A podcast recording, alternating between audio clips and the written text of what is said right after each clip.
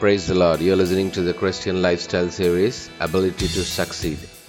I can do all things through Him who gives me strength. Philippians chapter 4 and verse 13.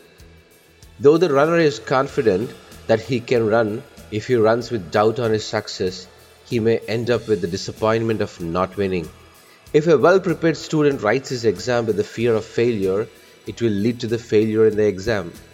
It is impossible to achieve success without confidence. Many times we lose when we perform things with our own strength and knowledge, but we can regain all that we have lost with the power of God. Remember that you must acquire where you have lost them. That is why Apostle Paul says, I can do all things in him who strengthens me.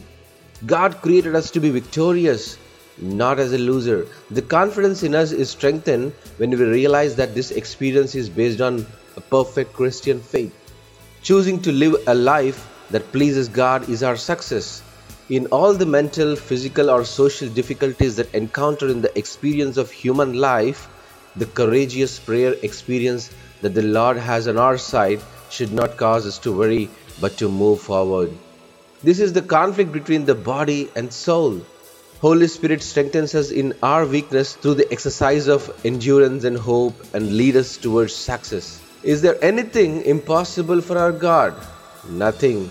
May God grant us the power to overthrow the evil lions and the cobras and look to Jesus the one who can put every weakness under our feet.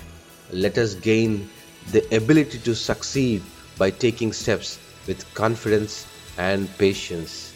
God bless you. Amen.